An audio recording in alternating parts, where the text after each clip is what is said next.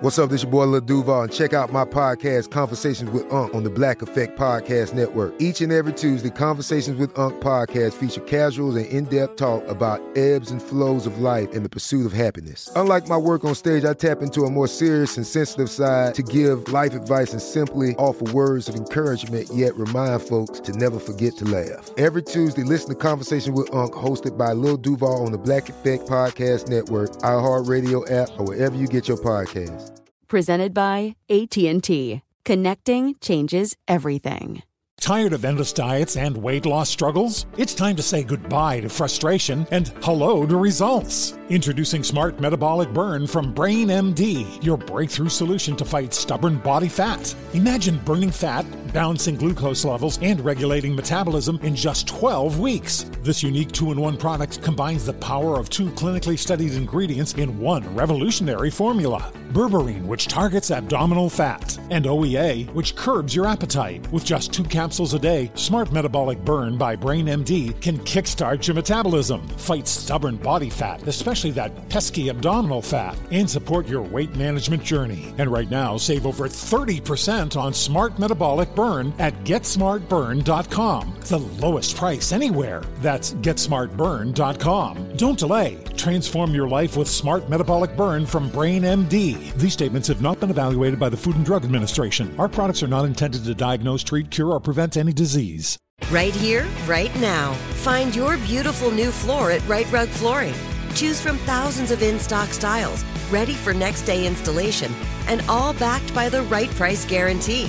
Visit Rite Rug dot com. That's R I T E R U G dot com today to schedule a free in-home estimate or to find a location near you. twenty-four month financing is available with approved credit. For ninety years, we've been right here, right now. Rite Rug Flooring. It's Monday, May fourth. I'm Oscar Ramirez from the Daily Dive podcast in Los Angeles, and this is your daily coronavirus update. The nursing home industry is pushing for immunity from lawsuits during the COVID nineteen outbreak. Nursing homes care for some of the most vulnerable and at-risk people during the outbreak, and have also seen nearly twelve thousand deaths at these long-term care facilities. So far, at least six states have granted immunity from coronavirus lawsuits, and six others have given immunity to healthcare providers, which could include nursing homes. The fear is that immunity will increase neglect and abuse in some of these facilities because now they are not liable. Laura Strickler, investigative reporter at N B C News, joins us for nursing home immunity during coronavirus. Thanks for joining us, Laura. Thanks for having me. I wanted to talk about nursing homes amid this coronavirus pandemic that we're having. Nursing homes, uh, I mean, one of the major uh, first outbreaks that happened in Washington was in a nursing home. And, and I know, you know, uh, residents of these places are uh, at greater risk for contracting COVID nineteen. And, uh, you know, their nursing homes al- also have kind of this history of uh, either neglect or, you know, not being the best of facilities sometimes. So there's a lot that is all wrapped up into this. But right now, the nursing home industry is pushing for immunity from lawsuits during this emergency that we're going through. They're, they're uh, I guess, it's for either um, the owners of the nursing homes and even for the workers themselves there. Laura, tell us a little bit more about this. Yeah, so what we found is we took a look at uh, states around the country. We found six states where the governors or the legislatures had taken um, specific steps to immunize the nursing home industry from lawsuits. We found six other states where they named healthcare providers, and nursing homes would probably fall under that. So basically the nursing homes are saying, you know, we're we're fighting a disaster here. It's it's moving quickly. We don't want to have an additional threat of litigation for small things hanging over our heads. Um, and, you know, they're they're asking the federal government, can we have more personal protective gear? Um, can we get more testing um, of our employees so we can make sure that we're keeping our, our residents safe? Um, but this raises a lot of concerns for families who have who are unable to see their family members inside nursing homes because there, you know, there are no visitors allowed, as you know. Um, and then also, we don't we're not having as many inspections of nursing homes right now um, because of obvious issues with coronavirus. And also the ombudsman, um, these are people in each state who are, you know, allowed to go into nursing homes and and be the eyes and ears and and do, you know, the kind of oversight that's needed, they are also not allowed inside. So you have a lot of families saying we're being kept in the dark. We don't know what's happening in there. And then this additional lever of accountability is being removed by, you know, preventing lawsuits. And, and then you hear horror stories like the one in New Jersey where there was seventeen bodies in this makeshift morgue. Um, you know, that nursing home is under investigation by the state attorney general there. Uh, and, and that's just unfortunate to hear those things. And, and, you know, there's about seventy percent of the nation's uh, more than fifteen thousand nursing homes are run by for-profit companies. So this adds a layer. You know, if they're making all this money, uh, presumably, uh, you know, there should be a lot of accountability, and there should be uh, a way for uh, people who have loved ones in there uh, to, to know more about what's going on there. Uh, so what states do we have on the books that have laws like this right now? So we have uh, Massachusetts, New York, uh, Florida is considering it. Um, Connecticut has looked into it. Um, and some of the other states are um, in the process of finalizing their their immunity protections. But I think I think you raise a really important point that, you know, some of these families are being kept in the dark. Um, and I will tell you, as soon as we started, uh, N B C started reporting on how many outbreaks there were in nursing homes around the country and how many deaths there had been in nursing homes, my inbox started filling up with families saying, you know, I didn't know that um, there were any cases in the facility where my loved one is at. Um, I was concerned. Um, And I started asking questions, and then I come to find out in the news that there's twenty, twenty-five cases in there. Um, so that that really is of great concern. Now, the, the federal government has said they are now going to start tracking um, the number of deaths and the number of cases in nursing homes and that where the outbreaks are located.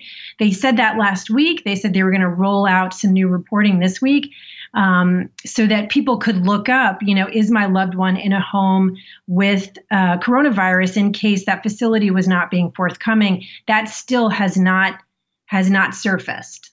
Yeah, I mean, right now, just by some some of our latest counts, there's about twelve thousand people who have died at nursing homes, and, and that number can change pretty rapidly. But two questions that I had about this, because, you know, they're they're giving these nursing homes immunity, and what I was looking at uh, from your reporting here is that, you know, so they're trying to lower the bar, things uh, known as general negligence. People could still do lawsuits for gross negligence. So I had a question, though, but what does general negligence mean? And then also on the record keeping, uh, record keeping, because they're saying that they uh, some of these places don't have to keep records. What kind of records are we talking about? One of the concerns is that the um, there's a lower bar of negligence, um, and then there's what's known, as you said, as gross negligence, which is extreme neglect. So what the industry is saying is that extreme neglect would still be allowed in court, but some of those lawyers who would be fighting those lawsuits are saying, yeah, but that's a, you know, it's a higher bar. It would be It would be an extra argument we would have to make, and the judge may say, you know, this doesn't meet the doesn't meet the standard. Um, and some of the documentation uh, that's really critical are things like hand washing, or, you know, it is valid to say that the nursing home industry is heavily regulated.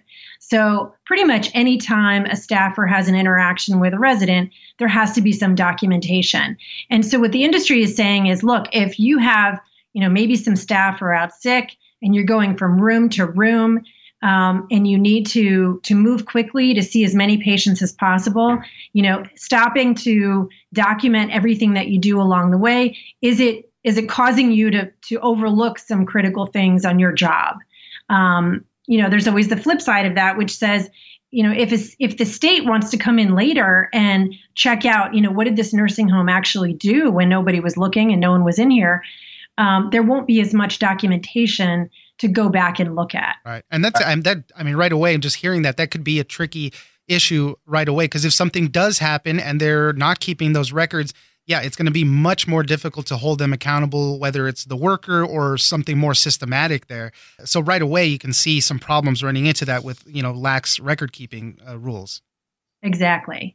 Yeah. And that's, that, that really is the concern of some of these Um, nursing home resident advocates who are saying, you know, at, right now it feel, it's starting to feel like nursing homes are a bit of a black box. And wh- one thing to keep in mind is that there are nursing in nursing homes are are ranked by the federal government one star to five star.